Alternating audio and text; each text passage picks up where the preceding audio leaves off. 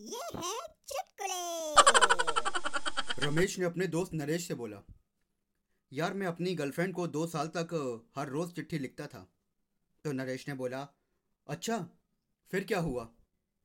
तो रमेश ने बोला, बस एक दिन पता चला कि उसने पोस्टमैन से शादी कर ली।